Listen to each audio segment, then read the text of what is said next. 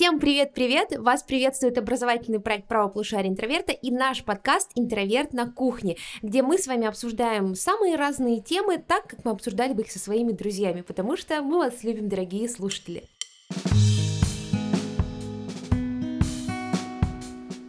Сегодня у нас снова нету Алана, он в творческом отпуске, чтобы вернуться и сразу, в общем-то, грошить вас самыми классными шутками и а, подводками, поэтому сегодня его заменяю я. А, если вы обрадовались, напишите об этом в комментариях, если расстроились, то не пишите об этом. Итак, с нами сегодня Никита, которого вы все так давно ждали, вы по нему соскучились. Итак, Никита, философ, кто-то там еще? Исследователь культуры, исследователь культуры. А, куратор современного искусства, и еще, еще, еще. И так да, далее. всем привет, Лиза, привет.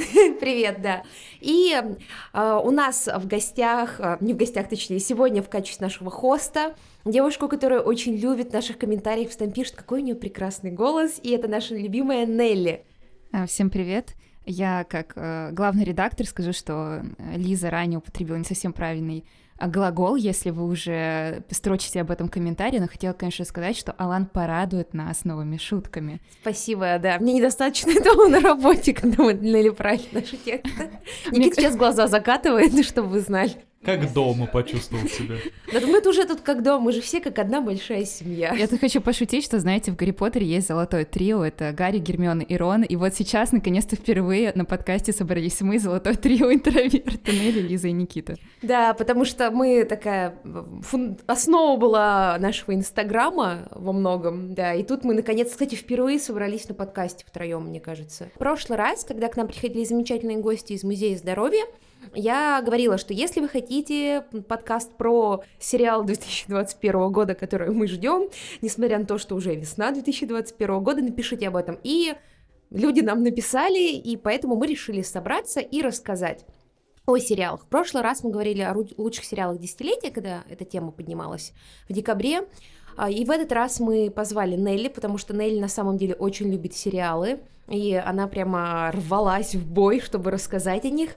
Так что, тадам, подкаст про сериалы. Что мы ждем в 2021 году? И поскольку Нелли у нас главный редактор, предлагаю ей начать э, и рассказать о сериале, который она ждет новый в этом году, то есть тот, который стартанет в этом году. Ой, спасибо, это очень почетно. Я начну, пожалуй, с... Я немного опоздаю с справками на текст, если что. Нет, пожалуйста, не надо. Я начну с э, неожиданного сериала. Мне кажется, у него дурацкое название, называется «Кобыла из Тауна». Дело в том, что этот сериал, в этом сериале снимается а, прекрасный Кейт Уинслет, э, который многие помнят по «Титанику», конечно же, и меня эта история очень подкупила, потому что, судя по описанию будущего сюжета, Рассказ будет о том, что вот есть Кейт Уинслет, и ее персонаж расследует убийство, но при этом она погружена в работу с головой, из-за этого страдает ее личная жизнь. В общем, все как мы любим, ну, точнее, в скобочках я, потому что я смотрела два очень похожих сериала. Это «Вершина озера» с Элизабет Мосс. О, мне очень понравился «Вершина озера», классный сериал. Да, Элизабет Мосс, кстати, это вот та самая актриса, которая в рассказе «Служанки» еще играет. Но про него, я думаю, мы еще поговорим. Вот я вижу по глазам Никиты, что ему очень хочется рассказать Почему про вы рассказ постоянно «Служанки». комментируете мою мимику? У меня каждый подкаст вопросы. Я, я не визуально, меня здесь нет. А Нет ты очень меня. просто выразительный. Да, у тебя очень выразительная мимика, и мы тебя очень любим. Ох уж это наглая лесть. А еще есть сериал «Острые предметы» с Эми Адамс, она актриса из «Прибытия», если вы его смотрели. И там везде главная героиня, которая немножко проблемная, у нее сложная история. Поэтому, когда я прочитала описание «Кобылы из Тауна», я поняла, что это будет что-то очень интересное, потому что я такое люблю. Не знаю, ты сказал «Кобыла из Тауна», я сразу вспомнила мультик «Не бей копытом», может быть, кто-то его помнит. Я смотрела. Ты смотрела? Класс. У меня даже была компьютерная игра. У меня Я была кассета, и я не знаю, хороший ли этот мультик или нет, потому что, ну, когда ты растешь в то время, когда мы росли, у тебя есть кассета, и уже не важно, хороший это фильм или нет, ты просто смотришь его очень много раз. Да, кстати, «Острый предмет» хороший сериал, я помню. Его там Эми Адамс, которая, ну, всегда выглядит такой роскошной женщиной. Ее там пытаются показать не роскошной, но даже если тогда она все равно роскошная. То есть как бы они ни пытались сделать из нее там, она и пила, там, и еще что-то, все равно она входит в кадр, ты такой, боже мой. Да, прекрасный сериал. Да, сериал «Острый предмет» тоже понравился, очень классный сюжет. А, Мне немножко смутила вторая половина сериала, но начало прям такое, что не оторваться, э, когда я смотрела. Хорошо, Никита, у тебя есть какие сериалы, которые ждешь ты новые в этом году? Так, ну, а, расчехляя свой маленький запас сериалов, э, я, честно, наверное, среди этой троицы человек, который к сериалам имеет максимально далекое Ваш отношение. Сериал, а, потому что Никита читает книги и смотрит серьезные Никита фильмы. просто лежит, думает о вечном. Ну как, спит называется. И смотрит Снайдер Кат. Да, бесконечно. Да, Ну, ты сегодня расскажешь еще о нем, я надеюсь. Я всегда буду о нем рассказывать. Вот просто... эм, Просто для тех, э, кто, возможно, включил нас впервые, э, надеюсь, вы останетесь с нами.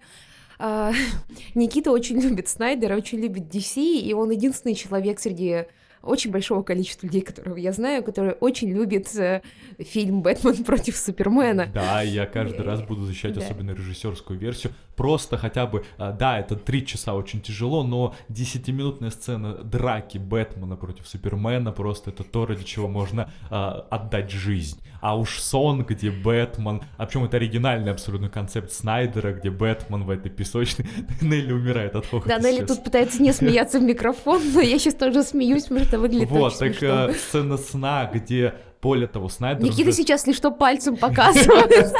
Сцена сна и трясет пальчиком. Так вот, эта сцена сна придумана полностью Снайдером. И знаете, какой кайф для него был, когда после Бэтмена против Супермена эту сцену сна сделали в комиксах. Это же, ну это потрясающе. Ты фанат комиксов, придумываешь сцену, которая потом попадает в комиксы. Нелли сейчас родит, мне кажется, здесь просто...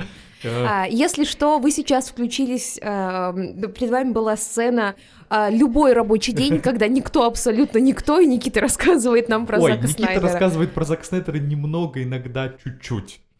Вранье все это, Лиза, неправда. А, конечно, А, да. Вот, э, короче, да, поэтому на сериалы времени не хватает. Снайдер делает большие фильмы. Потому что Никита еще пересматривает их каждую неделю. Ну, не как, ну, как можно... Каждые две. Как, как можно не пересматривать Хранителей раз в год? Ну, то есть, как? Так, ладно. И... Так, друзья, если вы не пересматриваете «Хранителей» раз в год, напишите, как вы вообще справляетесь с жизнью в комментариях, нам очень интересно. А, вот, э, как вы вообще докатились до такого состояния? Нелли Ну- вот сейчас плачет от смеха, она, видимо, то... и все потому, что она не смотрит «Хранителей» раз в год. Возможно, Инстаграм у нас увели, потому что мы не смотрели «Хранителей» раз в год. Нет, у нас бы его не увели, потому что все знают, что я их смотрю. Поэтому так, зона безопасности есть. Предлагаю по чайку. Так, короче, ладно. Но, э, Да, ты отошел мы- от мы темы. не, Мы как-то должны сделать отдельный подкаст про Снайдера, знаешь, просто два с половиной часа рассказа про Снайдера. Да, и два с половиной часа я буду делать...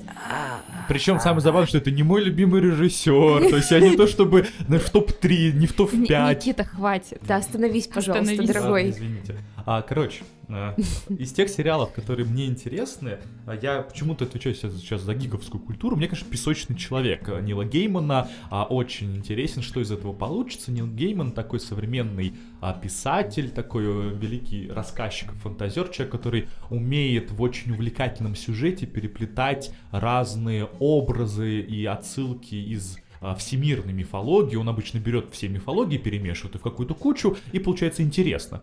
И Нил Геймана, если не читали, читайте, это прекрасно читается. А более того, Нил Геймана уже экранизировали в виде сериалов, в виде американских богов. Сериал очень проблемный, у которого шоураннеры выходили из сезона прям посреди э, сериала. Э, Сериал, который уже закрылся, но первый сезон, мне кажется, очень хорошим, как минимум с визуальной точки зрения. Американские боги это такое чисто визуальное наслаждение, а смыслов там мало, а, идеи там иногда скрипят на поворотах, но визуально и то, как с таким некоторым китчем подается вся эта мифология, там эм, старые боги, новые боги переплетены и так далее. Это очень хорошо выглядит, только на первом сезоне, и то так, скрипя. Если честно, я очень любила книгу в школе, и сериал прям меня очень разочаровал. То есть все это визуальщины, всего визуального пиршества, которое еще достаточно вторичное, а, меня н- мне не хватило, потому что ну сама книга, она гораздо шире и интереснее. Нет, да, в этом смысле очень сложно экранизировать текст Геймана, он уже по себе визуален очень сильно, и когда ты пытаешься это сделать, ну, а, кто не знает Геймана, откройте «Песочного человека» Геймана, самый оригинальный графический роман, вы увидите, насколько это визуальное пиршество, биршество и в виде метафоры, в виде текста, а, в виде работы художника, это очень хорошо. Да, я согласен, американские боги тяжелы, но, не знаю, титры американских богов, я прям кайфую от титров, где Я очень был с- этот знаменитый распятый космонавт, мне кажется, сам визуальный образ, это очень сильно работает просто. А, то есть это новое лого Роскосмоса, да? с, с теми успехами, которые я слышу про Рос. А, Мы ничего против не имеем. А, Вообще скоро 12, 12 апреля, это же день космонавтики. Да.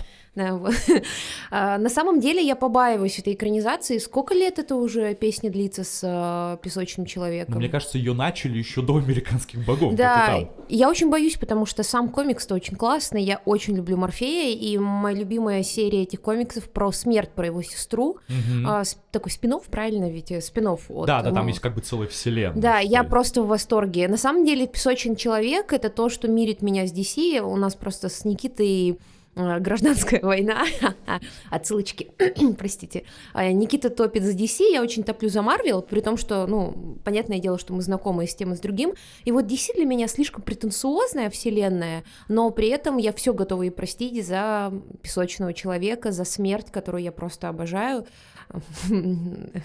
Звучит так себе, да. Да, если вы не читали «Песочного человека», их наконец-то пару лет назад в- напечатали все тома на русском языке, плюс с кучей спин разных, поэтому можно сделать себе дома целую галерею Геймана и просто наслаждаться. Спустить всю зарплату на это дело. Да, это безумно дорого, разумеется, это отдельная история. Я почитала у одногруппника, он все купил, я к нему Не, у меня приходила. дома стоят все тома, я такой, Да, не- боже мы не мой». учились с Никитой вместе, это был другой одногруппник.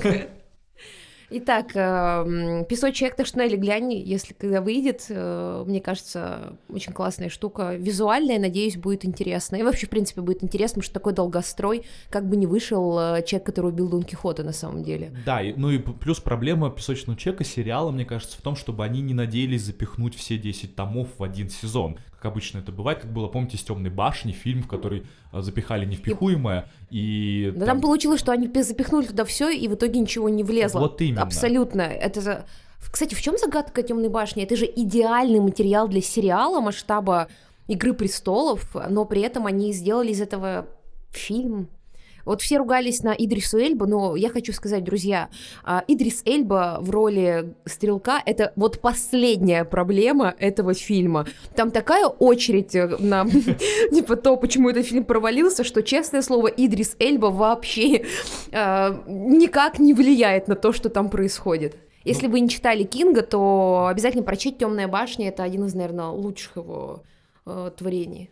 Ну вот главное, чтобы с «Песочным человеком» так не получилось, причем я уже видел каст, он довольно неизвестный, что мне кажется хорошо. А, может быть, это будет таким, знаешь, началом а, большой вселенной, что из Нила бы Геймана классно. можно вытягивать как бы сюжетов до, до посинения. Как там, Гейман Верс?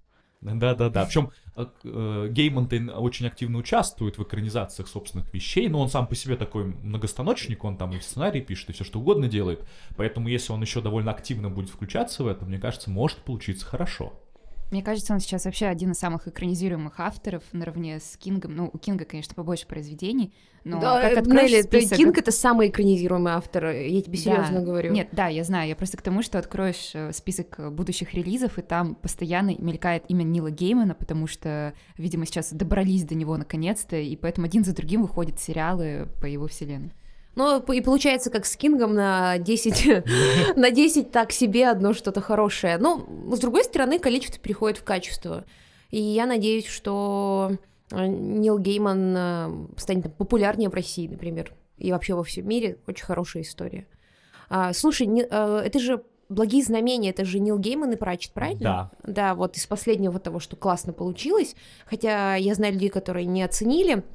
И там, да, если сравнивать книгу и сериал, очень большое расхождение. Ну, там, Но- типа, очень мало оригинального текста, но сериал неплохой. Сериал очень классный, Да. я с большим удовольствием посмотрела. Мне кажется, во многом это заслуга главных, э, ну, исполнителей главных ролей, потому что я после этого посмотрела с Шином и Теннетом еще постановку прошлого года. Э, Я вы очень хочу до нее добраться. Это такой, а, как это, как это назвать, скрин, э, Real Life. скрин сериал, Real Life, скрин-лайф да. сериал, где два этих Они играют самих себя. играют самих себя. Там потрясающе появляется, кстати говоря, еще Сэмюэл. Джексон, если вдруг не видели. Э, Это такой очень расслабленный сериал, где они ругаются, много молчат, плачут. Э, Прям и- как мы на работе. Да, прям как мы на работе. Да, у них еще отношения примерно как у нас на работе, где они очень любят друг друга, но не справляются. Ну, как я понимаю, это такой классический британский разговорный юмор, где все строится на тексте, на каких-то именно личных взаимоотношениях. Да, там, собственно, все очень просто. Причем я попала в такую дурацкую ситуацию, что когда я смотрела, я пыталась понять, кто играет жену Теннета, где я ее видела, а потом я открыла Википедию и поняла, что э, это дочь доктора из э, сериала «Доктор Кто», потому что Теннет женился на своей партнерше по площадке, причем она играла его дочь, и я такая... А, да, Лиза, такой доктор, доктор Ман в тебе сейчас поставил тебе большой минус, ты не узнала ее. И там действительно все их настоящие друзья, родственники, партнеры играют в этом сериале. В этом плане это очень интересное заигрывание с, э, скажем так, мифом, э, мифом о селебрити. Мгм. Так что очень советую. И, кстати, вышел второй сезон. А, да, вот так что. А, Давайте э, перейдем уже э, к следующему чему-то, иначе мы это как-то большой сайдбар в сторону сделали. Чего мы ждем из нового уже до меня? А, Не знаю, понятное дело, что я тут отвечаю за огромное количество Марвел сериалов, которые уже вышли и продолжают выходить, но я хотела, наверное, про Марвел сериалы Хотя давайте сейчас расскажу про них, чего уж Давай. там. Во-первых, вышел WandaVision. WandaVision. Вы сейчас просто ви- не видите стеклянные глаза Нелли и Никиты. Но дело в том, что я обожаю э, Алую ведьму в комиксах. Мне очень нравится, как Элизабет Олсен ее играет, какая новая трактовка этой героини, потому что в комиксах она достаточно сильно и долго была привязана к брату, а вот в Марвел-версии, она, о, ну и в версии Марвела, она такой более самостоятельный персонаж, и я очень-очень-очень ждала, очень люблю еще и Вижена, мне кажется, Пол Беттани идеальный каст на эту роль. WandaVision мне понравилось, я с большим удовольствием посмотрела, если еще не видели, обязательно посмотрите. Конечно же, этот сериал будет сложно смотреть тем людям, которые мало смотрели Марвел, потому а там что... идет развитие событий после событий Мстителей. Да, а, и там очень много отсылок, новых имен, и мне кажется, тяжеловато будет даже тем, кто комиксы не читал, только фильмы смотрел. А уж если вы смотрели один из пяти фильмов Марвел, то вы будете кто все эти люди? С одной стороны, но с другой это вполне самостоятельный сюжет. Я, наверное, не хочу спойлерить для тех, кто, в общем-то, еще не смотрел его, потому что Никита нас тут э, ругали за то, что мы убийственную шутку проспойлерили в одном из видео, хотя мне казалось, это очень старая вещь. Ну, как бы, да. А знаете, царь Эдип в конце выколет тебе глаза. Ну, Да, точно, уровень спойлера. Ромео, Спойлер. Ромео и Джульетта умерли. А, ну, так вот, э, не, не буду поэтому спойлерить, потому что эта вещь относительно свежая. Э, Мне понравился сериал, он не без проблем, потому что там чувствуется некая вторичность, э, и сюжет, э, в общем-то, в какой-то момент становится, ну, прям очевидным, но при этом это очень здорово обыграно. Вы, наверное, видели хотя бы трейлеры в духе ситкомов американских середины 20-х Там, типа, годов. каждая серия новый виток развития ситкома. Да, такое. и это очень классно, потому что вы видите их еще и в этих дурацких костюмах, которые скопированы из старых комиксов. Это очень трогательно. Она же там надевает этот классический красный да, костюм. да, да, А, м, да, она его носит. И эм, мне почему еще понравилось, потому что нам все говорит о том, что этот сериал ведет нас к Дню М. Это одна из лучших арок э, в комиксах. День М это когда Ванда полностью переписала в общем-то, э, вселенную, и единственный, кто помнил, это был Росомаха, и там будет очень классный сюжет, я, правда, не знаю, как они без Росомахи это будут делать, Ну, сейчас-то они могут его уже включить уже. Да, есть но- Вряд ли они будут десятилетиями морозить персонажа, который Может делал быть, кассу кол- 10 лет до этого. Да, но может быть они кого-то другого впишут вместо Росомахи, потому что Росомаха в современной Marvelverse э, будет просто как Вася с хутора, потому что вписывание мутантов прошло не гладко, как мы помним, но может быть все будет ок. Я опять же э, ничего не могу сказать, потому что Марвел всегда поражают меня, удивляют. Я, например, не верила, что маги впишутся в Marvelverse, э, потому что они достаточно поздно подключились. И Доктор Стрэндж, вот вся его линия, но при этом Доктор Стрэндж круто вписался. Я очень люблю его в комиксах, и я надеюсь, что вот этой магии будет намного больше. Следующий сериал, который я прямо сейчас смотрю каждую пятницу, «Сокол и солдат». Я обожаю «Зимнего солдата», и Нелли с- с- понимает меня. А, Себастьян Стэн. Ну, в общем-то, мне очень нравится то, как они развили историю «Зимнего солдата» в фильмах и сериалах. И вот сериал очень клевый, потому что как раз в последних сериях появляется а, барон Земо, и это вообще совершенно другой персонаж, чем был в комиксах, но вот в «Зимнем солда... а, в «Капитане Америки. Другая война», где он появляется как раз-таки, это супер классный персонаж, очень интересный. Это такой злодей, ну, не абстрактный злодей, не абстрактное зло, которое живет ради зла, не какой-то красный череп. А, вот такой персонаж, которого в истории, которому ты сочувствуешь действительно. И он объединяется, простите за спойлер, больше не буду говорить, с Зимним солдатом и Соколом. Появляется Шерон Картер, как раз племянница Пегги Картер, которая им помогала, а потом пропала. И там как раз есть все то, чего Мы ждали, там есть ПТС Рубаки, там есть Сокол, который переживает о том, что наследие Капитана Америки ему не по плечу. И это такой сильный бро-сериал, в котором много уделяется времени чувствам, их отношениям. В общем, все для таких фанатов, как я, потому что, да, там есть и крутой экшен, но при этом мы видим развитие персонажей, потому что очевидно, что и Соколу, и Зимнему солдату, и э, Земо, и Шерон не уделяли должного внимания, потому что они находились, ну, прям там на, в третьем ряду после Ну, всех железных человеков да. и Капитанов Америки. И, конечно же, скоро выйдет э, Локи, а, и с Томом Хиддлстоном. А, это очень классно, потому что это будет не тот Локи, который уже раскаялся, помирился с Тором, это Локи из альтернативной версии 2012 года, когда... Ну, все смотрели, ты же смотрел «Последних Мстителей», Нелли? Да.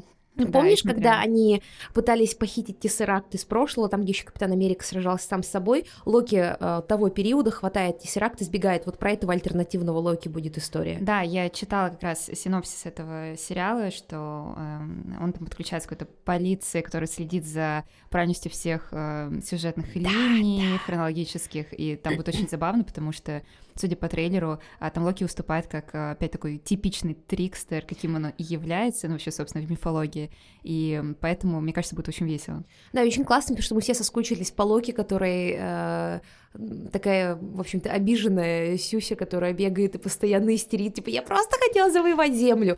То есть очень классное развитие персонажа было в фильмах, но мы все соскучились по тому самому, тому самому Локи из 2012-го. Э, Мисс Марвел выходит, Ой, да, э, Мисс Марвел, да, которую я очень жду. Э, плюс это Мисс Марвел обновленная. Э, это история про девочку из э, очень такой консервативной мусульманской семьи, которая обожает Капитан Марвел, и она вот становится супергероиней. Комикс очень крутой, он даже на русском в печатном виде продается, что меня очень радует. И затем по плану Мисс Марвел появится во втором Капитане Марвел, и я надеюсь, что Капитан Марвел пройдет то, что прошел Тор, когда первые фильмы были не очень, а потом все стало хорошо. Потому что при всей моей любви к Бри Ларсон, к Капитану Марвел как персонажу, фильм был не самый лучший. Кстати, скажем я так. А, можно я тут вклинюсь? Э, Я сейчас вот думала про Себастьяна Стена и поняла, что он снимался в «Сплетнице», а, которая ори- оригинальный Да, реально Girl. снимался Да, он, он там снимался. Я вот такого однажды в сказке видела. Я просто недавно об этом узнала, и у меня какой-то вообще был полный когнитивный диссонанс. К слову, кстати, сейчас планируется перезапуск «Сплетницы». Ну, по идее, насколько я понимаю, это продолжение истории. То есть это не те же самые персонажи, хотя вот не совсем понятно, что это будет. То есть это а, будет альтернативная версия сплетницы, просто с, со свежими лицами, или это как продолжение сплетницы, не очень понятно, но повсюду в интернете кадры со съемок, это будет очень интересно, потому что там довольно интересный актерский состав, э, необычный, и поэтому можешь сидеть и угадывать, э, кто за кого будет э, именно уже в этом сериале, но мне кажется, я тут буду отвечать такой за женский сериал как раз, и я очень жду вот этот перезапуск, потому что, несмотря на то, что, да, он подростковый, тупой, но я люблю такое. Не знаю, я считаю, что если в новой сплетнице не будет цветных колготок, то зачем все это?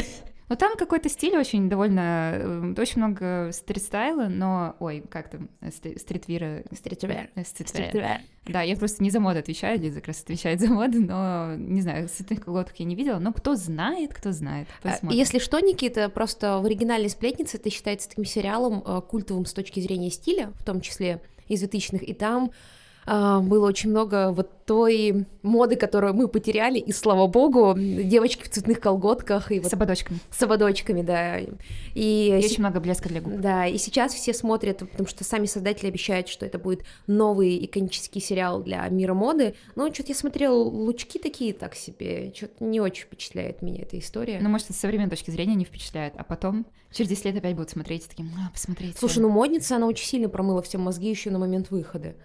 Я просто не была фанаткой сплетницы, я ее постольку поскольку смотрела. Ну, то есть я, не, честно признаюсь, я не посмотрела все сезоны сплетницы, я знаю, чем все закончилось, Я и посмотрела. сплетница. Как-то мне не зашло, я вот Скинс смотрела, я была фанаткой Скинс невероятной в школе. А, но как это действительно такой эпохальный сериал, и перезапуск а, говорит о том, что должно быть что-то интересное. Да, давайте вернемся. Никита потерян для нас. Вернемся к Капитан Марвел. Я очень надеюсь, что этого персонажа будет э, больше раскрывать, и что во втором фильме еще и будет Мисс Марвел. Это, на мой взгляд, очень круто. Ну и, конечно же, сериал, в котором у нас будет э, а, все альтернативные вселенные Марвел, ну не все, но большая часть альтернативных вселен Марвел, там в том числе зомби Марвел показаны, такой большой альманах, которого вот я очень жду и очень боюсь, потому что, ну, плохо снимут они Локи или, ну, понятно, там будет Том Хиддлстон, мы все посмотрим, но если плохо снимут они Мисс Марвел, ну, грустно будет, обидно, да, но при этом она уже заявлена во второй Капитан Марвел, так что, возможно, что-то перезапустит, а вот... Эм, с этим альманахом я немного Он беспокоюсь. «Что если?» Да, «Что если?». название. Я немного беспокоюсь, потому что вот это действительно такая эпохальная, фундаментальная работа. Ну, что поделаешь. э, Но она получится либо очень хорошей, либо очень плохой. Я Да. вот со- сложно понимать какую-то усредненную оценку этого сериала. То есть давай еще раз проговорим вслух более понятно. Это такая антология разных альтернативных версий развития марвелской истории. То есть там будут мстители зомби, будут мстители еще какие-то, там разные взаимоотношения между героями покажут альтернативными, и это будет анимация. И в этом смысле, ну, как минимум часть точно. А ты да. это анимация. А слушай, а ты не знаешь, там будет, я просто не помню, э, вот история про 18 век э, знаменитый Я, честно, не, я так не вчитывался в разнообразные истории, какие там покажут. Просто я очень люблю этот комикс про завоевание Америки, где Питер Паркуа, чувак, которого укусил Да, паук, да, да, ничего да, не да. произошло. А, Фантастическая четверки, там отдельная линия классная. А, Я вот э, тоже не помню, будет ли там та линия, потому что она прям очень интересная. Ну, я надеюсь вообще, конечно, увидеть что-то уровня «Любовь, смерти, роботы», да. А давайте проговорим вслух наше обожание этому сериалу, потому что Да. вышел он сколько там, год-два назад, Мне э, кажется, три. э, или уже три даже. Ну, время слишком быстро идет. Да, да я просто не успеваю. Но как же это... Я буквально на... в этих выходных посмотрел, пересмотрел мою любимую серию «Любовь, смерти, роботы». А Это анимационный альманах разных, э, разных команд э, э, мультипликации, да? аниматоров, которые придумали там штук 18 историй и по-разному их все создали. Это очень разнообразная, очень неровная, конечно, но потрясающая работа такая в сумме. Мой любимая часть, конечно, это йогурт, который покорил мир. То есть это шестиминутный рассказ про то, как йогурт обрел сознание, а, победил, по сути, все человечество, создал такой Эдем на земле, понял, что люди недостойны этого, и с другими йогуртами улетел отсюда. И в конце зем- такая этот, наша Земля, планета, камера постепенно от нее отдаляется, и голос фоном закадровый, который озвучил всю эту историю, кто мы такие, что мы делать будем дальше, а если йогурт не вернется никогда? Просто потрясающе, 6 минут, и ты так прочувствовал судьбу этого йогурта. Вот, там, кстати, один из, одну из серий сняла наша российская команда аниматоров, причем там серия не как раз таки не та, где медведи и, вол, и там какие-то балалайки, там есть такая история про какой-то там э, очаг тьмы в Советском Союзе. Вот это не русские сняли, русские сняли другой такой, наоборот, э, такую погоню на машинах, вот это, Это русские. про фермеров, которые... А, нет, другую какую. Там другая. Она, там просто поезд и машины. Вот они А, как-то между собой. Ладно, не будем в это углубляться. Э, Да. Да, но в итоге потрясающий с- э, «Любовь, смерти роботы». Вот надеюсь, что Марвел вот в ту степь пытается. Сейчас я про, говорил про йогурт, вспомнила из классный у Ватанаби сериал, э, называется Space Dandy. Вот, это такая очень э, такая хулиганская постмодерновая космоопера про, получается, наемников в космосе. И там тоже каждая серия, она на самом деле очень жанрово отличается от всех остальных, очень сильно иронизирует и перерабатывает, э, и так деконструирует не только анимешные жанры, но и киношные. И там есть серия про то, как эм, они стали все зомби, начался зомби-апокалипсис по всей вселенной, и там показывают, что общество не изменилось, то есть зомби продолжили ходить на работу, зомби про- продолжили работать в правительстве, и там каждый день начинается с аутотренинга для всего зомби-мира, где они говорят о том, что мы на самом деле не мертвы, мы не умираем, мы ферментируемся, как йогурт, и на этом заканчивается серия. И вот, кстати, тоже про то, что, возможно, йогурт — это следующая стадия развития человечества. Я бы задумался об этом. Да, давайте задумаемся. Никит, ты поэтому так всегда с радостью смотришь на йогурт каждое утро, когда себе покупаешь? Да, его? ну потому что я как бы, я буду своим в этом мире, я такой пацаны. Ты да я- ферментируешься уже. Я просто на, постепенно воду меняю на йогурт в своем Да, организме. Никита уже на 50% состоит из йогурта. Еще на чтобы вы 50 понимали, из, да, вафлей. Я перестал есть вафли, перестаньте всех смущать. Я не ем вафли А, больше. Просто присутствие Никиты в офисе говорит то, что вот э, вы идете где-нибудь на какой-нибудь горизонтальной поверхности стоит бутылка йогурта, и вы понимаете, а, да, вот. Пришёл. активе. Никита с просто... клубникой. Да, с клубникой. Не, в последнее время Никита переключился на Валю, вроде. Да, да, я заметила, исчезла эта зеленая бутылка. Итак, эм, Кстати, ма- а там- там рассказы о нашем... важная тема Секунда. подкаста. Рассказ о том, что происходит в нашем офисе, вам очень интересно. Если интересно, пишите в комментариях, мы отдельно будем записывать эти истории. А, кстати, у нас там закончились марвеловские сериалы? Нет, еще один. Ладно, хорошо. Я просто хотела сказать, что э, я все еще недовольна тем, что Марвел отобрал у Netflix права на Джессику Джонс которую я так любила, они же закрыли все свои Netflix сериалы из-за того, что они выпустили дурацкого железного кулака, дурацких защитников, которые были никому не нужны, были клевые сериалы про «Сорви голову», офигенные, про «Карателя», про Джессику Джонс, самым Да. лучшим злодеем, которую исполнял Дэвид Теннант. Просто нереально крутой сериал. Я обожаю Джессику Джонс, я мечтаю быть такой же крутой, когда вырасту. И про Люка Кейджа реально достойный сериал был, ну, то есть он чуть похуже, но он смотрибельный. Но «Железный кулак» — это вот просто, знаете, вам стыдно, что вы это смотрите, хотя вы это не создавали. И «Защитники», которых я бы никогда не досмотрела, если бы не Джессика Джонс, и если бы я не сидела в Германии на пересадке 6 часов. Ну, то есть у меня был скачанный один сериал на ноутбуке, и я посмотрела. А можно я поплачусь тоже о закрытых сериалах? Я тоже, кстати, любила очень Джессику Джонс и до сих пор люблю. А, да, она лучшая. А еще закрыли эм, Охотника за разумом, Mindhunter, который... А, его... Дэвида о, Финчера. да, А, блин, это, Mindhunter это моя офигенный. личная боль, потому что вышло два сезона, его снимал Дэвид Финчер, и он здесь э, продолжает э, вот стилистически линию Зодиака. Ну, опять же, да, Mindhunter — это история про человека, который придумал профайлинг, то есть э, какую-то характеристику серийных убийц, э, погружаясь в их психологию, чтобы ловить, собственно, будущих э, преступников. Ну, точнее, которые уже, уже начали что-то делать, Блин, но... после не могут 10 найти. с чем-то сезонов Criminal Minds, это сериал про профайлеров как раз, который начинается за здравие, потом начи- у них в середине за упокой, снова за здравие, и ты все равно засматриваешь. Я хочу сказать, что я думала, вот Mindhunter, это то, что вернет мне ощущение Criminal Minds, а я реально 7 лет этот сериал смотрела, и они его тоже закрывают. Я ужасно недовольна. Ну, просто говорят, э, что причина в том, что Финчер здесь слишком авторский, и он вообще не хочет идти на поводу у зрителей, и поэтому делает то, что ему нравится. Но мне нравится, как работает. Финчер. Но, конечно, сериал очень неспешный, в нем мало экшена, очень много разговоров, но тем не менее он безумно атмосферный, это очень интересно. Тем более, если вам интересна криминальная тема как таковая, вот там все их э, интервью с э, серийными убийцами, которые, кстати, были очень круто отыграны, потому что а, там просматривали а, реальные записи, видеозаписи их интервью, и они э, имитировали их манеру речи, мимику, жесты, и получилось, правда, безумно здорово, но вот, к сожалению, сериал закрыли. Да, и в это время а, Супернатуралы сколько сезонов продержались? 15. 15 сезонов. Это моя личная боль, потому что, да, бросайте мне камни. Я не люблю супернатуралов. Я пыталась всю жизнь бежать от этого сериала, но всегда что-то рядом э, находилось такое, что я в курсе, кто все эти люди, что у них там происходило, потому что, мне кажется... даже я в курсе, А кто Так, все ес- эти люди. э, если что, это просто такое произношение сериала сверхъестественное, который по-русски, да, Supernatural. Да, потому что я всю жизнь прожила так, как будто Supernaturals живут со мной в одной квартире, потому что постоянно кто-то их рядом смотрит, их обсуждает.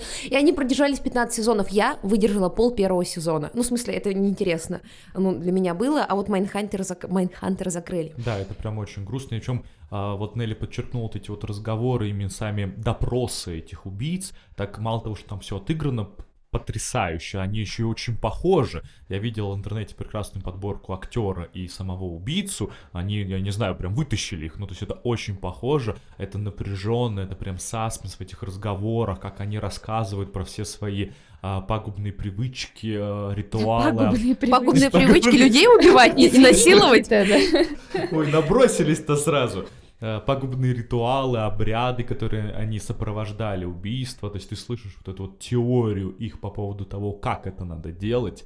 Это, И конечно, такой, вот, как потрясающе. надо делать. Мне, мне немного смущало, что практически каждого убийцу в итоге так психоаналитически раскладывали из проблем в детстве. А, то есть где-то на третий раз... Это мне- нормально. Я В понимаю. мире true crime это А, нормально. Да, но мне это, я, я не поклонник этого жанра, я просто иногда к нему прихожу, вот мне рез- резануло в глаза то, что постоянно мы такой, ну, я понял, у него тоже проблемы в детстве. Ну, то есть как-то это так, может быть, слишком прямо подавалось, хотя я безумный поклонник этого сериала. Понимаешь, что если когда ты говоришь о каком-то о, преступнике известном, и кто-то не рассказал о его детстве, сразу же люди такие, в смысле? А он, у него были проблемы в детстве, у него была пиромания, он душил животных, это обязательно.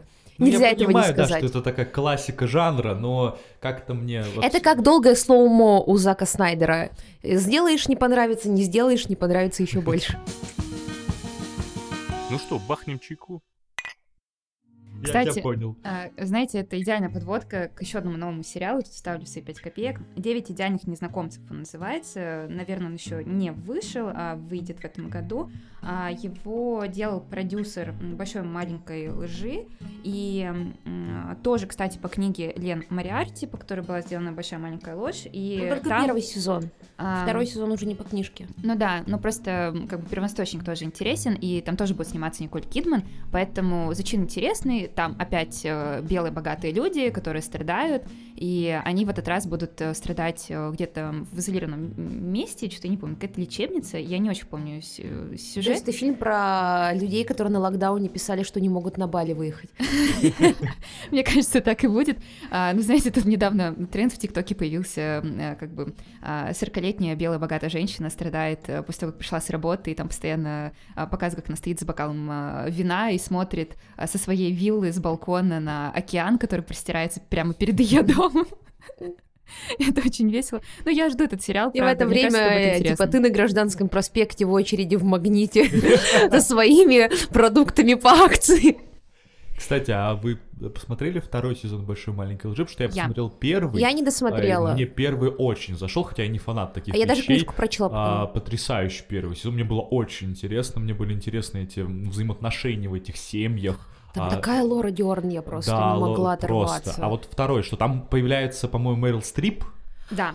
И Ну, я могу сказать, что второй сезон уже явно слабее, чем первый, по ощущениям. Я его досмотрела. Я вот из тех людей, которые редко бросают сериалы, даже если там все идет э, а, куда-то к закату. Я просто Ну. сломалась, я раньше всегда все досматривала, но когда досмотрела теорию большого взрыва, я такая, все, я заканчиваю с этим. Ну, Пора перестать быть такой верной всем этим сериальным историям. А я, кстати, только два ровно сериала не досмотрела. Это «Теория большого взрыва» и э, «Во все тяжкие». Ну вот, «Во все я тяжкие», сломалась. потому что я уехала на какой-то момент, и мне просто уже было не, не до сериалов.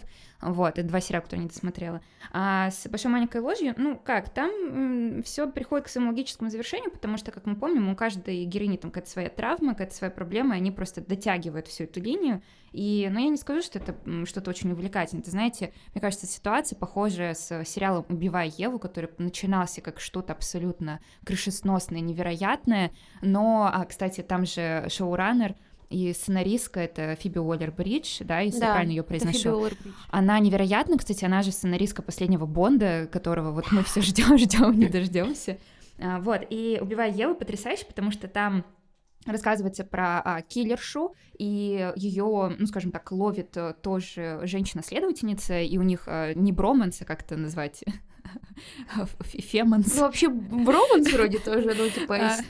систер, э, сис, сисер? Sisters. Ну, них Сисером- сис, Sisters. систер, ну, в общем, вы слишком поняли. много сис, извините. Да. А, Нелли. И у них в какой-то момент там э, какой-то странный романтический интерес еще просыпается. Ну, в общем, история супер нестандартная. Вот эти все а, шпионские клише, которые существуют, они тоже здесь есть, только под неожиданным углом. И вот сейчас, кстати, в этом году будет выходить четвертый сезон. И, Не, честно, я, не уже- знаю, буду я я не смотреть. знаю, я на предыдущем сезоне сломалась, я поняла, что досматривать «Убивая Еву» это просто неуважение к первому сезону, это как я почувствовала, что я предала оранжевый хит сезона, когда я его досмотрела, потому что после того, как они... После третьего сезона сериал скатился, А, кстати, я тоже его не досмотрела. Ну, и тип- вот его тоже да, не Не-не, я досмотрела. как раз оранжевый хит сезона, и я поняла, что я больше так делать не буду, потому что ты вообще уже не можешь потом думать об сериале, у тебя, ну, как бы тошнота начинается. Но в случае с «Убивая, убивая Еву», я не помню, там вроде сценаристка поменялась. Там все поменялось, они даже, даже стилиста, стилистку стилистку поменяли, хотя все как раз с ума сходили во многом из-за стайлинга в сериале. Кстати, это удивительная история, потому что сейчас все пытаются создать новые иконические модные сериалы, а, как э, Эмили в Париже, там что-то очень, очень пытались. Эмилин Пари.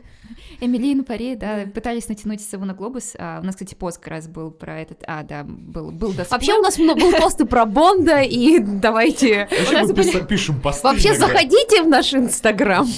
А, ну, вот, в общем, выйдет четвертый сезон, не знаю, уже смотреть его или нет, потому что, ну, как-то, да, я даже не знаю. Это как, э, мне кажется, со странными делами, с очень странными делами похожая история, потому что тоже четвертый Да сезон закопайте выходит. уже стюардессу. Ну, вот я не слово. знаю, я не знаю, вот честно, третий сезон меня как-то уже очень сильно расстроил, четвертый, наверное, даже не, не буду начинать. Предлагаю по чайку.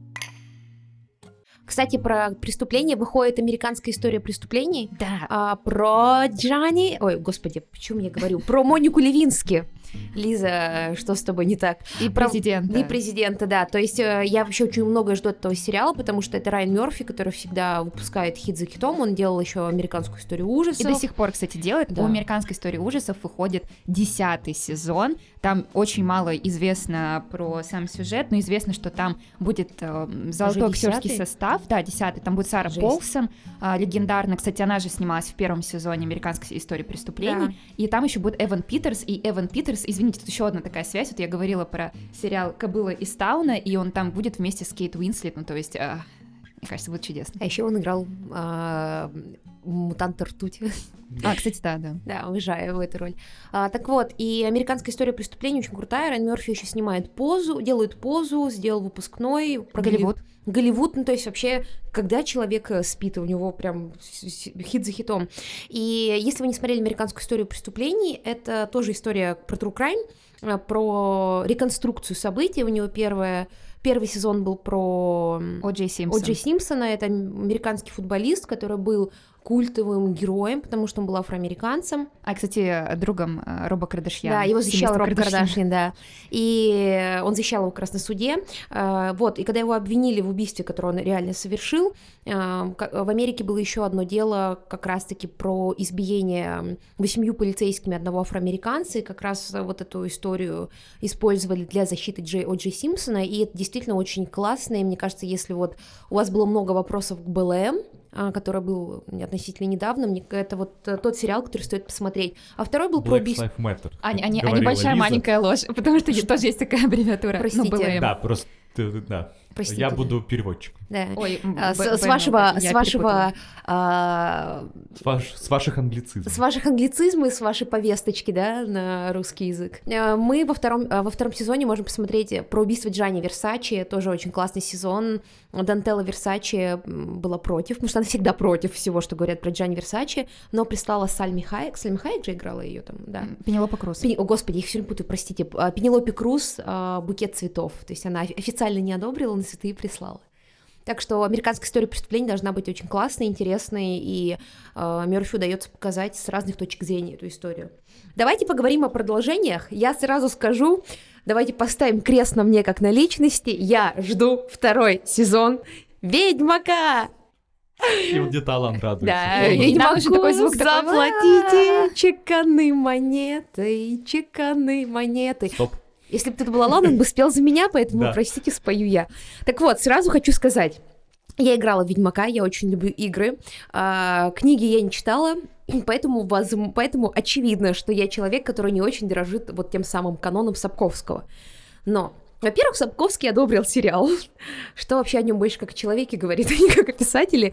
И, во-вторых, я понимаю, что это совершенно не тот Ведьмак, который в игре, а совершенно не тот Ведьмак, который в книгах, потому что, ну, да, я не читала книги, но я читала какие-то отдельные главы, отрывки, когда мне нужно было понять, кто, что за персонажи в игре, я специально прям гуглила. И что хочу сказать. Я понимаю, этот сериал не на 10 из 10 в плане сюжета, не на 10 из 10 в плане э, Всех планов. нет, в плане главного героя, но это очень напоминает мне мои любимые странные фэнтези-сериалы, типа Зены Королевы воинов, типа Геракла, либо Мерлина BBC, я до сих пор обожаю Мерлина BBC. Это такие очень расслабляющие, милые фэнтези-сериалы со средненькой графикой, со средненькими костюмами, э, где все такие милые, добрые, потому что Ведьмак не такой мрачный, как в играх и в фильмах, ой, прошу прощения, и в книгах, но я все равно очень люблю этот сериал, потому что э, он напоминает мне о детстве и о подростковом возрасте. Я прям расслабляюсь, когда его смотрю. И я считаю, да, я знаю, что Лютик и в фильмах, и в книгах совсем другой, но я считаю, что Джо Бетти отлично играет Лютика, он очень классно отыгрывает. У него, кстати, своя музыкальная группа, я послушала все их альбомы. Просто если вы хотите знать, как Лиза выглядит, когда светится, вот заставьте ее говорить про Лютика. Джо Бетти такой классный. Я подписана на него в Инстаграме и на Ютубе.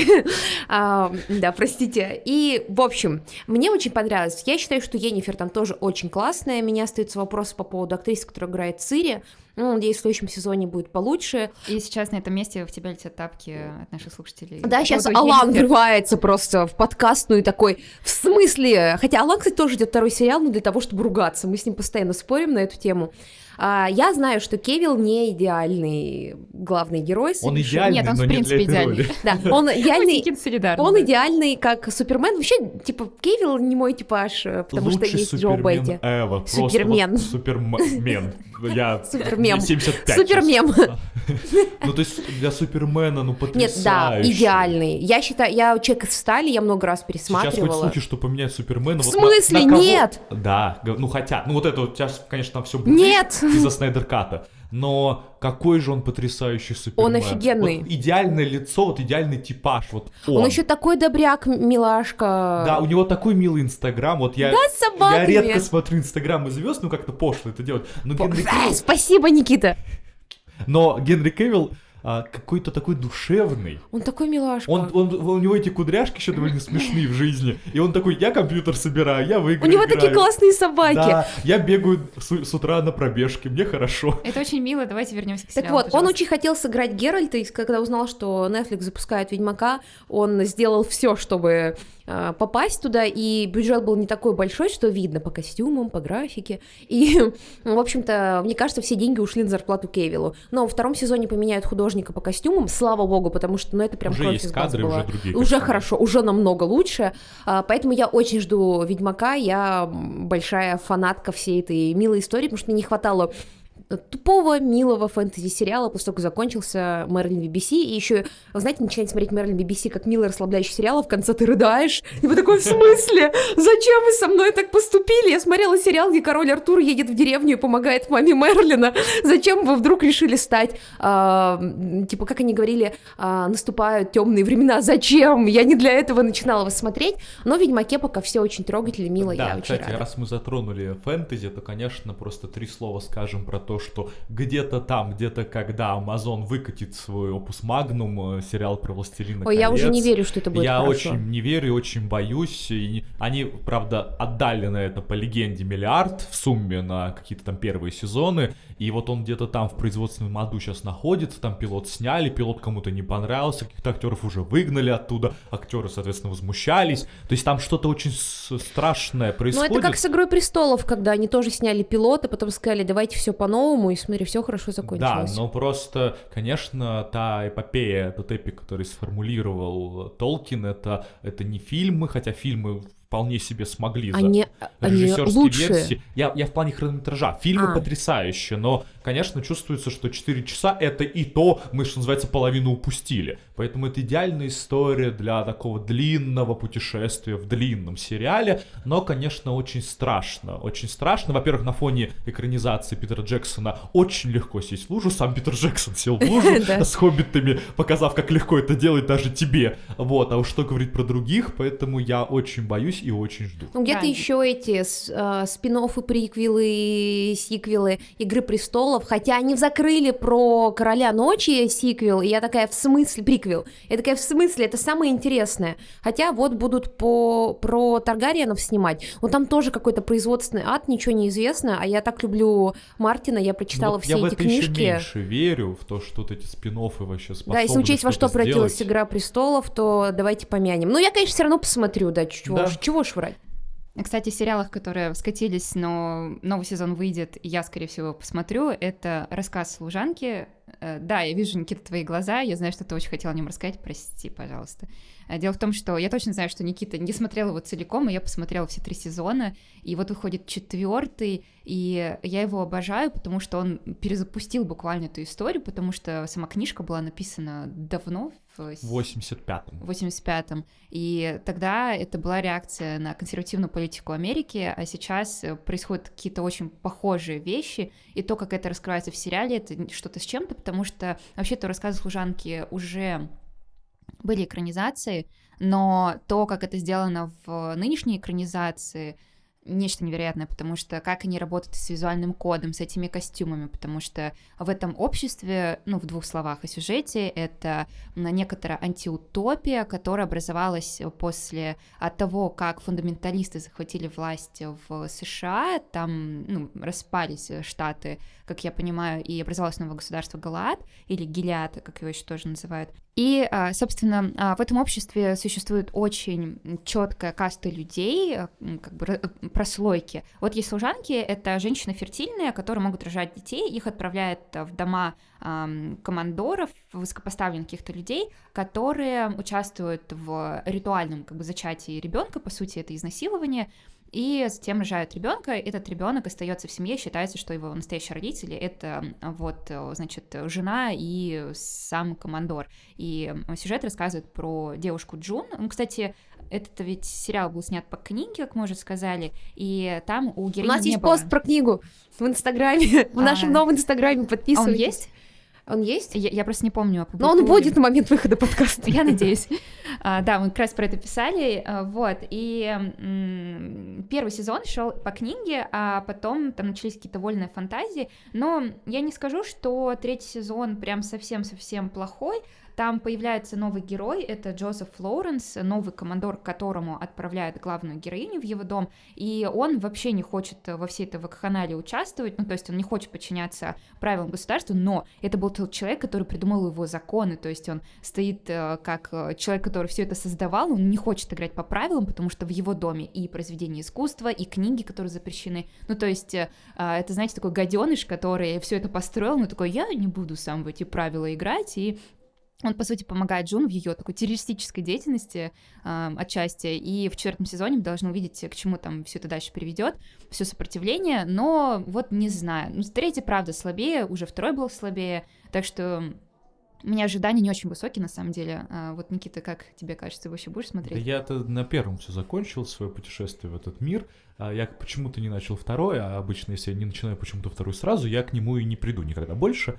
Вот, я просто, вот мне очень нравится концепция, идеи вселенная, визуальная составляющая потрясающая, Элизабет Мосс потрясающая. Вот, я еще помню ее по фильму «Квадрат», э, такой э, канский, лауреат Канской пальмовой ветви, про такую ироничную критику всего мира современного искусства.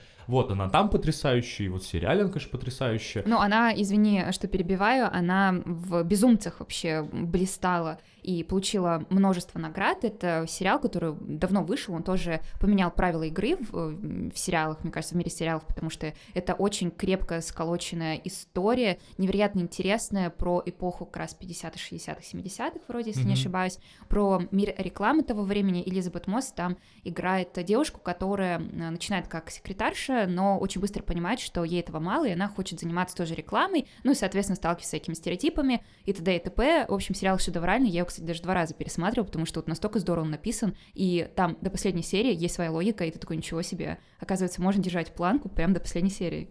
Ого. Ого. Ну вот не поэтому у меня такое очень а, странное отношение к рассказу служанки. Я не то чтобы буду это смотреть, но мне как-то интересно об этом иногда думать. Вот есть такие, знаете, сюжеты, события, сериалы, фильмы, которые ты смотреть не будешь. Но вот как бы подумать о том, что там происходит, это интересно. Вот для меня такой рассказ Это я в служанки. попытках посмотреть Снайдер Кат. Я ждал этот камень, Лиза. Вот я прям руку уже приготовил ловить вот этот простой Держи! Спасибо. А, а я посмотрела рассказ служанки, была в восторге, а потом вышел второй сезон, такая, в смысле? И больше его не смотрела. Ну, я тут выступлю как защитник второго сезона, потому что первый, он был очень здоровским, потому что был камерным. Там все буквально сцены проходили в ограниченном количестве мест, и за счет этого создавалось невероятное напряжение и драма, потому что там же все в основном построено на диалогах, вот на каких-то таких переглядываниях, на полутонах, и смотреть за этим, конечно, невероятно. То есть это тот сериал, который ты смотришь и просто вцепляешься а, в рукоятки кресла. У меня нет кресла Но дома, он если очень что, но сильно так фигурально. фи- психологически воздействует, Он, да, да, очень да. тяжело смотреть. Я прям сидела и такая, когда заканчивается сериал, я была, знаете, как, как та лиса, чучело лисы. Да, абсолютно Мем. Кто помнит есть, да. чучело лисы, мем напишите нам в комментах опять. Потому что написали люди, которые знают мем про поезд. Их было два человека, и еще два не знала. Так что я надеюсь, что кто-то знает про мем с чучелом лисы. Э, Но мне кажется, мы вот с Никитой немножко с разных позиций это смотрим, потому что я это даже прочувствовала, когда Никита текст писал про рассказ служанки, потому что у него какая-то своя аргументация. Ну, Да потому что дело, Никита не висит где-то рождения. Я, я, я отредачила текст, так что это наша такая Этот, как- коллективная версия. Подожди, Как Нелли, так я же тоже его переписывала. Ну да, так я говорю, это Мы втроем этот текст писали. Я просто как этот его, а, мужчина, да? Да, ну вот этот вот. Мы, знаете, как современная ячейка, типа... Кто на- мужчины, наш ставьте текст- лайк. Наш текст, типа, наш ребенок, и вот мы втроем его воспитывали. Но подписан один Никита как автор, Созданный конечно. примерно в таком же ритуале. Да, да, да, да. Так Где один смотрит, плачет, да. Другой тоже не то чтобы надо ему, но надо. Так, давайте остановимся шутками общем, про Это И нашу работу. А второй, второй, Мужчины, объединяемся в комментариях, напоминаю. второй сезон просто... Никита шутит, пожалуйста, не надо считать, что Никита сексист. Я, конечно, часто шучу на Никиты, но Никита не сексист. Да, если что, вдруг непонятно. А второй сезон, он выходит за а, рамки этого герметичного пространства, и, ну, собственно, поэтому в нем появляется больше воздуха, как будто бы меньше напряжения, но второй еще был вот более-менее, третий, правда, слабовато, откровенно. Кстати, а, я поняла, э, пока вы говорили про рассказ служанки, что мы говорили про Марвел и DC, я не сказала про еще одно великое творение DC. Это сериал «Роковой патруль».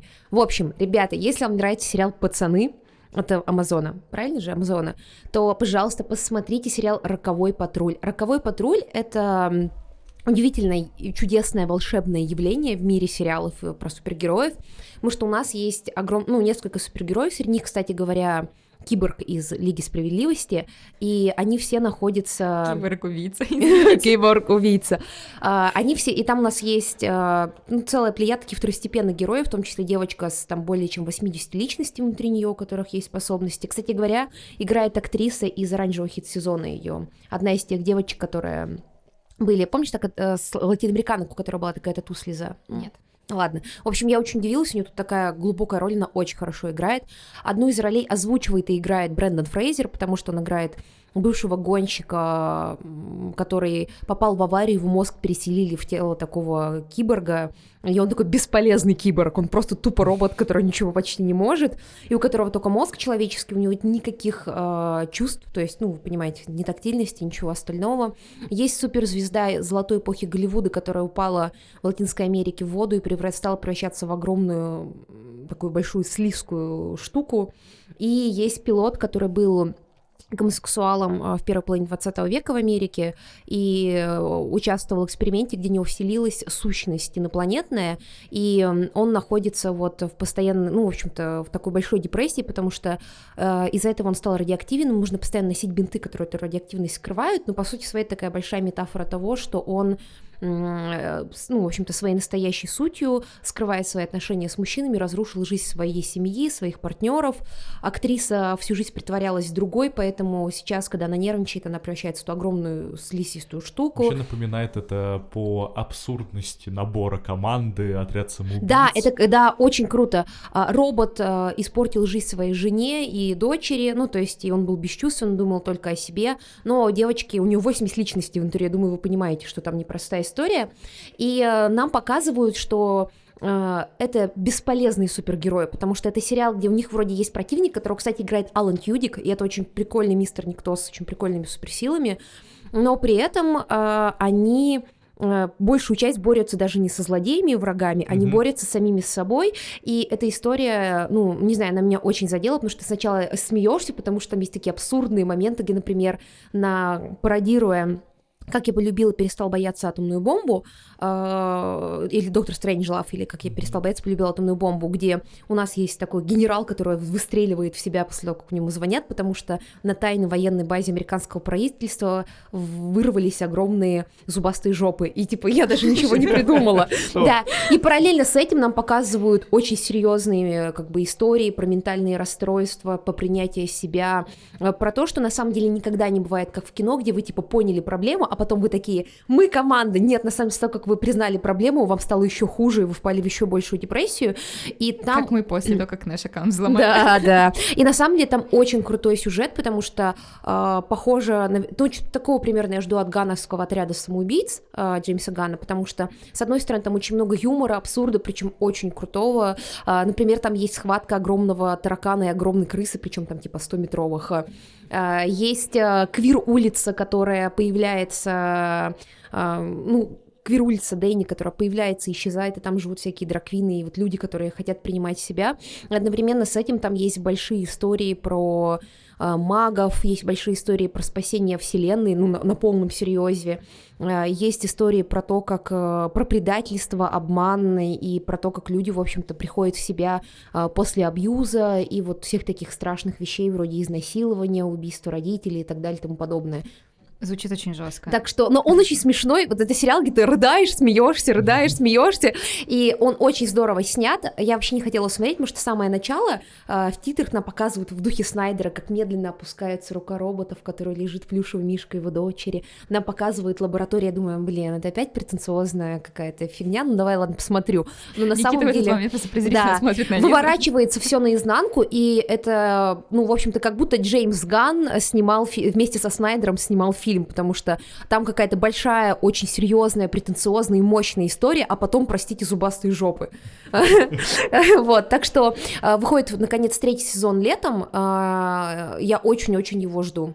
А я еще жду, кстати, удивительную миссис Мейзел. Ну, как я уже тут сказала, я за женский сериал. Ой, я обожаю миссис Мейзел, она а, классная. Я, да, я тоже ее обожаю. Причем а, вот удивительно, вроде бы уже сколько там, три сезона вышло или два, я запуталась. четвертый же вроде Четвертый, да, значит, четыре вышло, и они все отличные, на удивление. А, если кратко сюжет, это про Америку снова 50-х, то да. 60-х. А, вот у нас, значит, э, есть идеальная такая жена, мать, и ее муж очень хочет в стендап, но у него не, хорошо, не очень хорошо получается. Она тоже фанатка стендапов, у нее куча пластинок с записями а, знаменитых комиков, но она не хочет в себе это признать, и потом в какой-то момент э, он ей говорит, что, а, в общем, до свидания, я тут нашел себе секретаршу, как это обычно бывает. Ребята, а она утром встает перед тем, как он проснется, чтобы накраситься, чтобы не Какая видел. Какая же она красивая, я просто тоже фанат и смотрел все три сезона. Я обожаю ее. Потрясающе красивая. И когда Рэйчел, э, Рэйчел Браснахен, вроде ее так зовут, она, кстати, появлялась еще в карточном домике, и вот она без э, вот этого всего своего образа как-то, конечно, уже не так смотрится.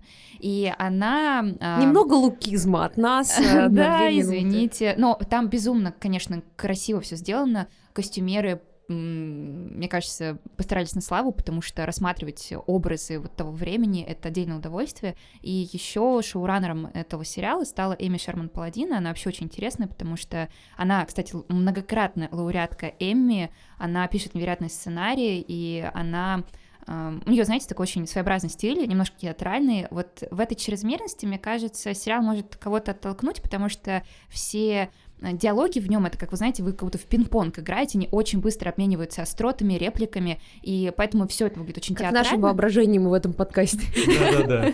Вместо этого и да, сериал очень интересный, но мы, собственно, видим, как она а, вот э, преодолевает эту свою роль идеальной жены матери, она, собственно, ими остается, ну, они разводятся, естественно, что он ей изменил, и она становится звездой стендапа, и вот мы видим ее восхождение, поэтому очень интересно, что там будет в четвертом сезоне. Там вообще развод становится триггером, потому что она всю, себя, ну, она буквально всю свою жизнь посвящает своему мужу, и он ее бросает. А там как раз хорошо показывают, что разведенная женщина в ту эпоху это вообще а, прокаженная. Это становится как раз триггером, потому что ей уже нечего терять, и она как раз начинает. А, так там же все начинается с того, что она напивается с горя, идет в этот клуб, куда они ходили с мужем, где он выступал И, ну, в смысле, они довольно молодые, то есть тогда просто, видимо, женились рано, и они, Да, там, не знаю, там, лет сколько там, 25, ну, то есть они, правда, очень молодые. И вот она напивается, выходит на сцену, начинает про всю эту ситуацию рассказывать. Это получается очень смешно, и вот отсюда и стартует ее карьера. И какой же там классный отец. Просто Да. я так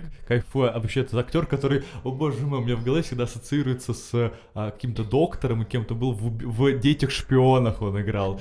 Я помню его ровно оттуда, а тут я его вижу еще раз, и как он, как он классно отыгрывает. Он ее не принимает, потом принимает, потом а, вот эти вот словесные разговоры именно с его уст очень часто звучат прям Ну там же наиболее ярко. вот эта история про американских евреев очень важна Да, для да, них, да. про их э, идентичность. Кстати, давайте уже двигаться к концу, если кто-то дослушал нас до этого момента, спасибо. А, так, стоп, подожди. И еще один сериал, который достоин упоминания, мне кажется, Sex Education, потому что он, э, когда О, вышел, точно. произвел фурор, вот выходит новый сезон. а, Я думаю, так скорее всего, буду смотреть. сезона. Я просто обожаю Джиллиан Андерсон. Там она какая-то Я обожаю этот сериал. Эйза Баттерфилд, который играет главного героя, он, кстати, в Мерлине появился сначала. Он играл Мордор. Ой, я помню этого мальчика. Он такой да. милый, он потом еще у Скорсезе снялся в «Хранителе времени». М. Вот, так что э, я очень рада, что у него... Он все еще играет, правда, школьников, хотя он меня старше, но я... Ну, хотя я тоже могла бы с ним играть школьниц. Возьмите меня в сериал Sex Education. Мне, правда, очень сильно э, расстроился. Sex Education — это про подростка, у которого мама сексолог, и нам как раз показывает, что подростки думают о сексе, и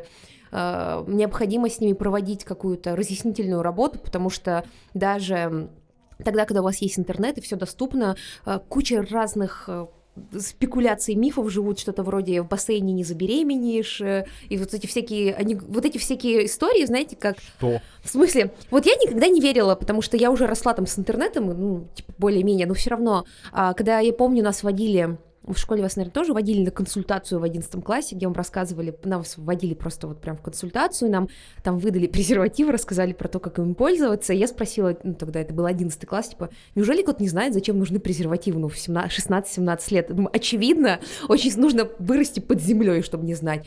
И я спросила это у женщины, которая водила консультацию, она сказала, что в их консультацию часто приходят девочки, причем там, ну, возраст там от 14 лет, то есть дичь. И ну, дичь не то, что они занимаются сексом, если это по согласию с ровесниками, а то, что они думают, что нельзя забеременеть в бассейне или во время менструации, что презерватив не обязательно использовать, и что люди не знают каких-то базовых вещей, поэтому вот Sex Education, он показывает, э, ну, про то, сколько всевозможных мифов живет в голове, которые нам общество навязывают. А, Единственное, что меня в этом сериале разочаровало, что друг главного героя остался своим буллером. Я считаю, что это очень токсичная и странная фигня, потому Ну, что... справился. И что? Нет, у него был такой классный парень, это настоящая мечта. Он цитировал ему французских поэтов, он читал философ, он такой красивый, такой умный спокойный, а не эта мразота, которая его сначала избивала, Э, а, Да, мне тоже очень а потом с ним осталось. Меня очень взбесила эта линия. Он еще его перед всей школой бросил, серьезно. В общем, я очень расстроена, надеюсь, теперь это мой новый любимый герой, я надеюсь, что у него А, всё Рубрика будет хорошо. спойлеры, которые вы не хотели, но все равно услышали. Да, рубрика спойлера. Ругайте меня, Никита с Нелли не виноваты. Ну, в общем, я очень расстроилась, я очень жду, что будет в, в третьем сезоне. Я даже уже за Мэйв, главного героя, не так сильно переживаю, как за этого левого чувака, который второстепенный персонаж. Ну что, бахнем чайку? Итак, а, давайте сейчас перейдем, да, все от меня отвернулись за спойлеры и не смотрят мне в глаза. Давайте поговорим о русских сериалах, потому что я считаю, что нужно поддерживать э, русские сериалы, которые поднимаются с колен благодаря российским стриминг-сервисам. Вот, э, вышли Чики в прошлом году, вышел «Последний министр» у Кинопоиск, очень классный. И в этом году я начала смотреть Чикатило Чикатило с Нагиевым, которого снимает Сарик. Андреасян. И это как раз то, чего вы ждете от сериала про Чикатило, который снимает Сарик Тересян, и где главную роль играет и Нагиев. Подожди, не задохнись от смеха, пожалуйста. Я переживаю. это сериал для drinking game. Вот когда, знаете, вы ждете какой-нибудь кринж и пьете. Ну, я просто хочу посмотреть, потому что я сейчас за читала... одно предложение высказал столько слов, которые, скорее всего, половине аудитории абсолютно непонятны. Потому что я посмотрела... Я читала книжки про Чикатило, и вот мы с Нелли увлекаемся true crime ом. Мы приглашали наш любимый подкаст «У холмов есть подкаст» к нам в гости. А, Я смотрю, ну, в общем-то, сообщаю, чтобы не смотрела ты. Это, правда, супер странно, супер смешно. А Я подозревала, что Э, Да, будет. но я смотрю, потому что просто не так много снимает True Crime сериалов в России. Я считаю, что если у него будут хорошие рейтинги, то, может быть, снимут что-то достойное, хотя, с другой стороны, я поддерживаю Сарика Андерсяна. Ну, ладно, не хочу, не буду рефлексировать на эту тему. А, И я отвечаю сейчас за странные сериалы, потому что выходит сейчас классный сериал «Вампиры средней полосы», от э, Старта стриминга, и он реально классный, потому что там, э, в общем-то, берется формула, э, что мы делаем в тени, Тайки Вайтити, э, и только вампиры живут в Ярославле. Ну, то есть мы смотрим, это не мокюментари, не документальный фильм, но мы смотрим, как живут обычной жизнью вампиры в Ярославле. И главного вампира играет Стоянов, Э, И так жалко, что нет Олейникова, чтобы они как в городке вместе играли. Но он играет очень классного вампира, который много шутит. э, И в этом плане сценарий очень крутой, потому что мы видим очень такие забавные а, вот, знаете, вы представляете себе вампиров таких готичных, э, таких э, западном видении, а здесь у вас просто пенсионер-дед, который там ходит в поликлинику, чтобы узнать сплетни, ну, потому что им, они там свое расследование проводят, и он там, типа, идет к колонке, где воду набирает, болтает, типа, Степановна, э, что интересного видела. Они обсуж- шутят про кровь. Эти вампиры, они не убивают людей, они просто сливают у них кровь, и люди, когда вкусят вампира, э, забывают об этом. Вот его помощник, ну, точнее, его младший воспитанник, вампир, который э, пытается быть блогером, естественно, где рассказывает о вампирах. А, Он э, привозит кровь, они ее пьют, и Стоянов говорит, «А, что за кровь сейчас пошла, что люди едят? Одна химия, типа пить невозможно. И он говорит, да вы не волнуйтесь, дед, типа, на выходных белорусы на шопинг приедут, попьете без ГМО. Он говорит, белорусы это хорошо, но крахмала многовато. То есть это черный юмор, естественно. Единственное, что меня в этом сериале смущает, это наполовину комедия, наполовину процедурал. Там есть своя линия расследований, и она прям очень плохая, потому что главная героиня тоже вампирша, которая похожа на типичную женщину-детектива из сериала американского года, это 2002 Она выглядит очень ненастоящей, не вписывается в контекст, и ее любовная линия тоже заставляет вас э, чувствовать себя стыдно, стыдиться того, что происходит. Но ради вот комедийной части я смотрю с большим удовольствием, потому что я считаю, они воплотили великий архетип. А, Там есть хранители, которые наблюдают за вампирами. И как хранители обычно выглядят? Это кто-то типа Тильда Суинтон в кожаном плаще до пола. А там такая женщина из а, районной администрации в такой шубе с песцовым воротником, с кудрявыми волосами, такими похожая на женщину из администрации, которая говорит, ну, мы приняли вашу заявочку на ремонт дороги, ну, мы посумаем об этом, мы делаем все возможное. И она вот такая вот женщина, которую вы Вас можете... много я одна. Увидеть, да, вас много, а я одна. И вы понимаете, что вот это в России пугает больше, чем Тильда Суинтон в кожаном плаще, когда она говорит, решите ситуацию, пожалуйста, очень нужно, мы беспокоимся. И ты такой, я прям чувствую, как мне засыпают бумагами. Кстати, насколько я знаю, выходит пищеблок еще.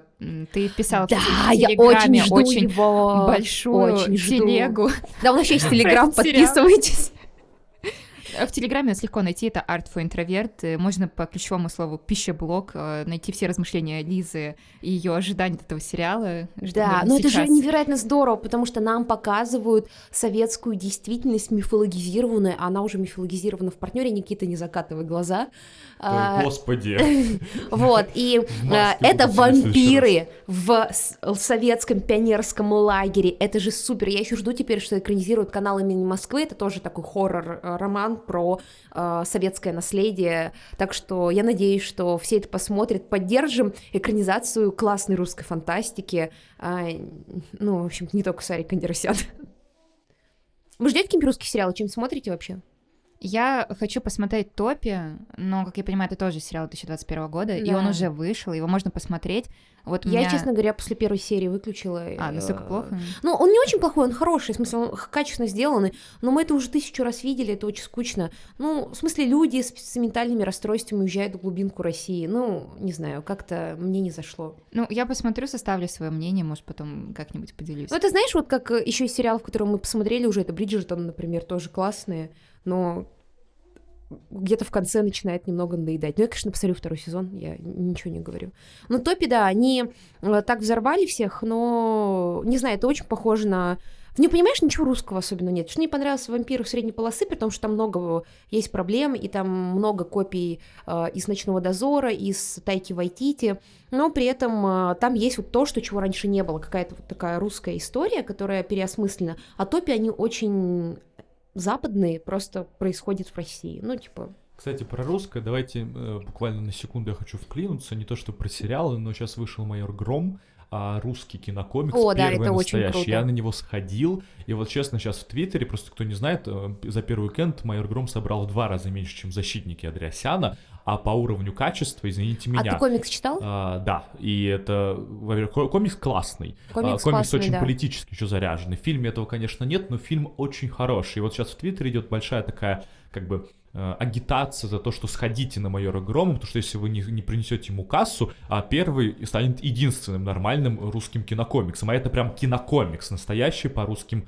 а, по русскому теме. Я сразу сделаю вставку. Нам не платят за такие Да. Да. слова. и Друзья, про- за русские Поверьте мне, сериалы. Сна- и С- вообще. Снайдер мне не переводит на карту Нет, уважаемые- Да, извините, это очень такая болезненная тема, потому что мы вот э, как только про что-то вот э, такое необычное напишем в комментариях, вот в Инстаграме постоянно, вам заплатили за этот пост. Да господи, где, кто, Где эти деньги? где эти деньги? Если бы Это нам платили... Была смешная история, когда мне написали, что мне заплатил Universal и русский ВОК. Это как-то в один месяц произошло, в две недели произошло. А, и не русский, украинский ВОК, простите, украинский ВОК и Universal. Universal мне заплатил. А мне Снайдер и все. Да, я, в общем, да. еду в трамвае, я выложила сторис тогда, типа, вот я еду на своем трамвае, которого ждала 20 минут, а, потому что мне зав... где мои деньги от Конде Насты и Universal? И мне написала как раз э, подружка, типа, не ври, подруга, на трамвай на какие деньги ты купила? Так вот, но если, уважаемые комик, эм, кинокомиксы Bubble, компания, которая производила Майора Грома, если вы хотите нам заплатить за рекламу, мы расскажем про вас еще. Не, ну правда, Майор Гром, ну я вот, это очень хорошо. Это, конечно, периодически скрипит на всех поворотах, но, пожалуйста, сходите в кино. Да, давайте поддержим русские кино, русские сериалы, потому что если мы не будем их поддерживать, у них не будет денег, и они не сделают что-то намного более Да, крутое. для понимания, на Ютубе лежит короткометражка «Майор Гром», снятая 4 года назад, Она с хороша. которой началось все это. Она показывает как, как минимум уровень экшена. И показывает просто, что русские умеют делать хорошую супергероику, просто дать в это надо душу вложить, и в «Майор Гром» чувствуется душа. А Это, конечно, все слизано отовсюду, но все-таки это хорошо сделано. Ну, все, с чего-то нужно начинать. да. А, и что хочу сказать, а, комиксы тоже классные. Мне особенно нравится какой-то спин про то, как Леша, майор Леша, не майор Леша, какой-то полицейский Леша приезжает в свой родной город. Не знаю, читал ты или нет, я не помню, как называется комикс, я просто не ожидала, что эту тему поднимешь. Он как ход фас, как называется этот фильм? А, Типа крутые легавые. Ага. а, а, где он приезжает к себе в Пермь, и оказывается, что там, а, как а, в типа крутых легавых, местные пенсионеры убивают преступников, и он раскрывает это дело. Комикс гомерический, смешной. Я в комментариях напишу, что за комикс, когда мы будем выкладывать подкаст, так что всем советую. Да, вообще мир русских комиксов, он существует. И вообще туда можно иногда заглядывать, там бывает Нужно заглядывать. очень, да. Тот же «Майор Гром» — это очень хорошее полити- именно комикс, политическое высказывание. И я не буду говорить, какое, но оно хорошее. Просто в фильме, конечно, этого ничего нет, но фильм просто красиво выглядит, как Итак, минимум. на этой красивой ноте, за которую нам не заплатили, Да, не заплатили Да. еще раз. да, мы всегда, кстати, проговариваем, если нам платят. а, Об и- этом ни разу не сказали, что там не Нам не платят никогда, да. Не, ну, Тонкие намеки. Ну почему мы, да, пожалуйста, заплатите нам. А, нас часто ругают за рекламу, я заметил. Но, друзья, вот этот подкаст, наши ролики на Ютубе, наши тексты в Телеграме, а, в, в Инстаграме, наши ролики в ТикТоке, в общем, весь контент, который мы производим, мы можем делать только потому, что кто-то покупает наши курсы. И то, что мы их рекламируем, ну, друзья, без этого бы не было контента. Ну да, просто мы независимый проект, напоминаю, потому что все думают, что у нас есть какие-то спонсоры, нет, спонсоров нет. Нет, это сами курсы пишем. Да, мы Да. сами же записываем. Сами курсы, записываем да. эти курсы, вот я Контент Никита, производим. да. Контент производим, так что мы, по сути, вам рекламируем свою же работу. А, Надеюсь, на ваше понимание. Спасибо большое, что вы дослушали нас до конца. А, Пишите, какие вы сериалы ждете, а, какие темы вообще вам будут интересны на подкасте. Напоминаю, что нас подкаст можно послушать на всех, всех доступных платформах. Они все есть в описании. И на Spotify нас нет потому, что Spotify в России не дает слушать подкасты. Но если вы живете за границей, то там мы тоже есть. О, это для наших иностранных ну, слушателей, которые слушают нас подкаст. Спасибо большое, Нелли, Никита. Спасибо. А, надеемся, Спасибо. мы еще как-нибудь соберемся и обсудим а, сериальчики, кино, про которые выйдут в 2022 году или даже раньше. До скорых встреч. Всем пока! Пока-пока.